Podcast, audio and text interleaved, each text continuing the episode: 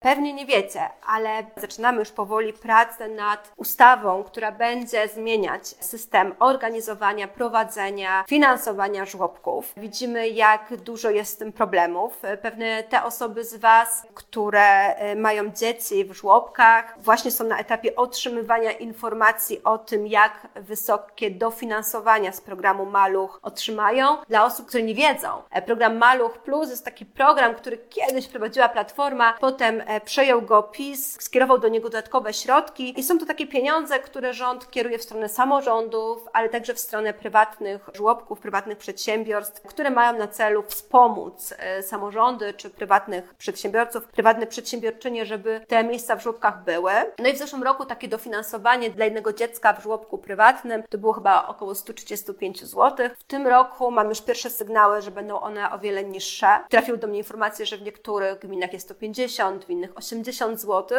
Jak wiecie, w czasach kryzysu obniżenie takiego dofinansowania jest problematyczne dla niektórych grup, więc jest to pierwszy problem. Drugi problem jest taki, że dofinansowania w ramach programu Maluch Plus co roku są ustalane przez rząd.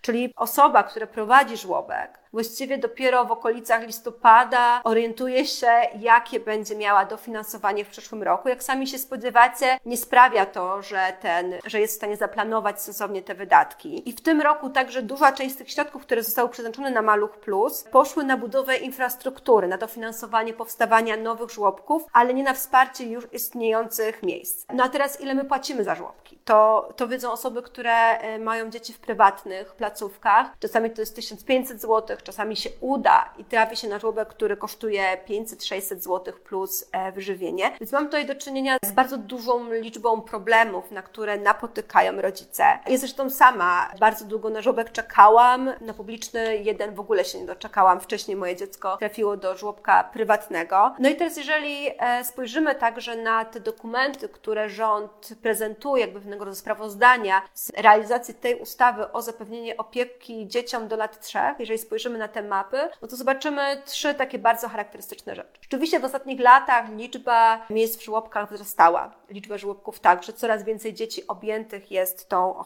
tą opieką. A z drugiej strony widzimy, że na mapie powstawają takie białe plamy. To są gminy, gdzie jest tych żłobków albo bardzo mało, albo w ogóle, albo są tylko i wyłącznie żłobkami prywatnymi. Więc widzimy, że uprzywilejowane osoby w dużych miastach mają po prostu mniej kłopotu z oddaniem dziecka do, do żłobka żłobka, osoby z mniejszych gmin mają tych problemów bardzo dużo. Widzimy także to, że nie mamy wystarczającej liczby żłobków, które byłyby dostosowane do potrzeb dzieci ze specjalnymi wymaganiami, dzieci z niepełnosprawnościami. To są naprawdę mówimy o jakichś procentach takich dzieci, które na takie miejsca mogą liczyć. To również jest bardzo źle.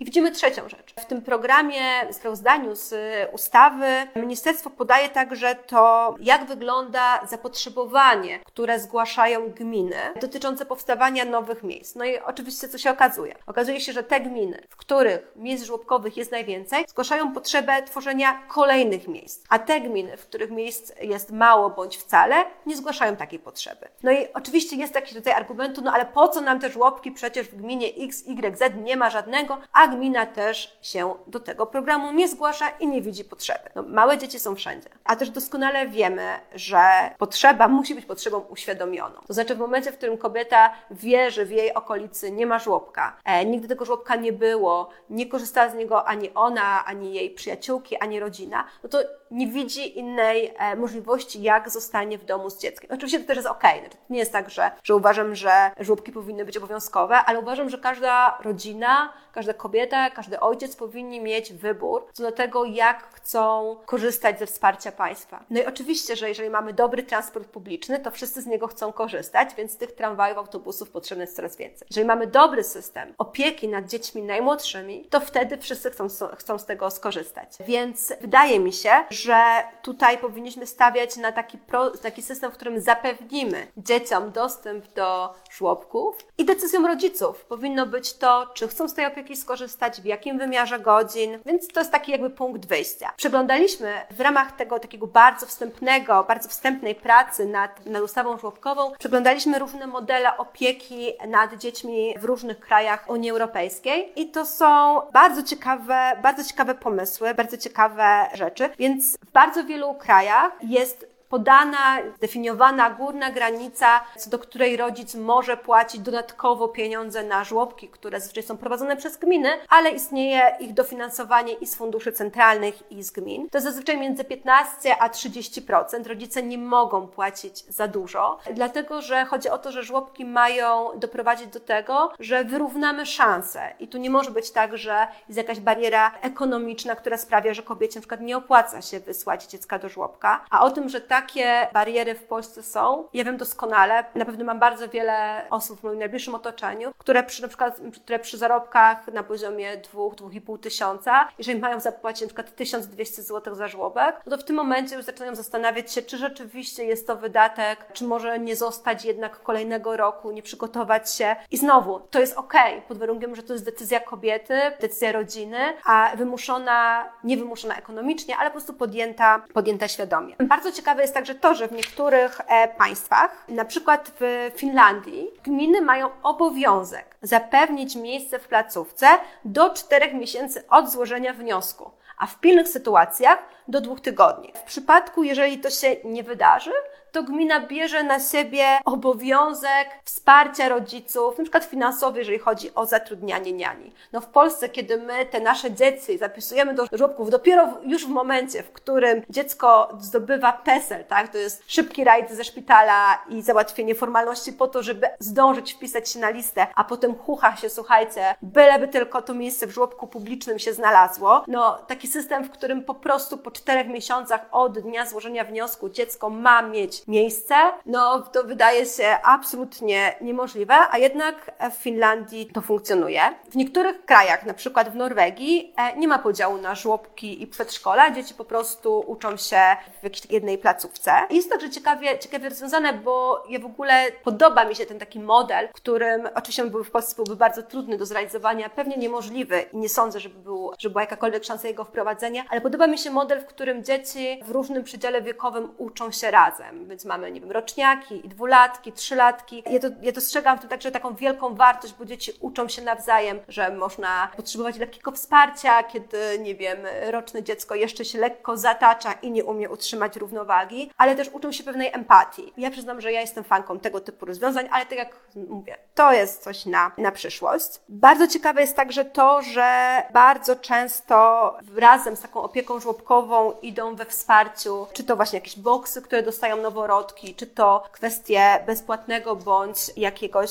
wsparcia, jeżeli chodzi o zapewnienie jedzenia w żłobkach i w przedszkolach. U nas wiemy, że jest to zawsze w gestii rodziców, to znaczy rodzice dodatkowo opłacają wyżywienie swojego dziecka. No jest także rzecz, która mnie osobiście bardzo denerwuje, to znaczy to, że rodzice dzieci, które mają specjalne potrzeby, bo na przykład są alergikami, nie tolerują laktozy, zawsze za, ten, za to jedzenie muszą zapłacić więcej. Bardzo mi się to nie podoba. Myślę sobie, że, że że jest to także rzecz, rzecz, która jest oczywiście do wygadania pewnie w gronie dyrektorki, dyrektora żłobka, rodziców, firmy cateringowej, ale zawsze mnie to dziwi, że, że jakby mam tutaj do czynienia z jakimś takim nakładaniem pewnego dodatkowego obowiązku na rodziców tylko dlatego, że dziecko ma, ma alergię albo nie, nie je dokładnie tego wszystkiego, co je grupa, co, co je cała grupa. Tak jeszcze przeglądam te takie bardzo ciekawe rzeczy. Podoba mi się także, warto także mówić o tym, że bardzo wiele krajów na przykład przedłuża urlop macierzyński wtedy, jeżeli kobieta szybko po pierwszym porodzie, szybko oczywiście wtedy, kiedy jest to bezpieczne dla jej zdrowia, decyduje się na drugie dziecko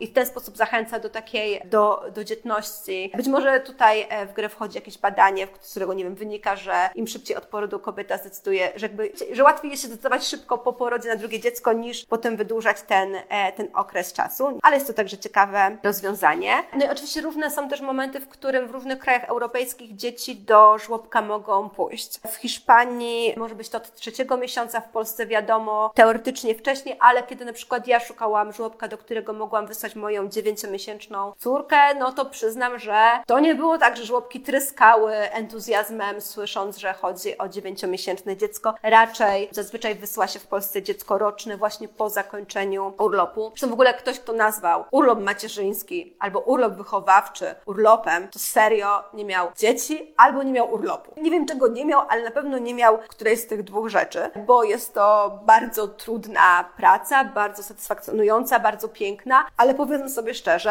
opieka nad sześciomiesięcznym e, dzieckiem, no nie jest urlopem, tak? Znaczy, no chyba, że ktoś nigdy nie miał urlopu, to może wtedy na to tak spojrzy. Więc będziemy zmierzać do tej reformy żłobków. Będziemy o tym rozmawiać, będziemy na pewno bardzo dużo naszych pomysłów konsultować. Także zwracam się do Was, jeżeli Wy macie jakieś pomysły, przemyślenia, jeżeli możecie podzielić się swoimi doświadczeniami, czasami dobrymi, a czasami traumatycznymi z procesu szukania żłobka, znajdywania żłobka, wysyłania dziecka do żłobka, to piszcie na mojego maila, na mojego Facebooka. My też będziemy informować Was o tych, o tych postępach prac, bo zależy nam na tym, żeby rzeczywiście odpowiedzieć tutaj na bardzo wiele potrzeb. Musimy zaproponować taki program, w którym będzie możliwe zakładanie żłobku czy jakiejś innej formy opieki nad dziećmi w gminach słabiej zaludnionych, w których będziemy mogli wesprzeć rodziców, którzy mieszkają w mniejszych gminach. No, jakby tych wyzwań jest bardzo dużo i mam nadzieję, że wspólnie nam się to uda. Także jeżeli chodzi o poprawę wynagrodzenia osób pracujących w żłobkach, pani wychowawczyń, bo to jest jakby kolejna rzecz. To znaczy, jeżeli spojrzymy na to, ile zarabiają pani w przedszkolach, ile zarabiają opiekunki żłobkowe, to jest to zupełnie nieprawdopodobne, że osoby, którym powierzamy to, co właśnie mamy najcenniejszego, najważniejszego, nasze dzieci, no bardzo często są zatrudnione w bardzo złych warunkach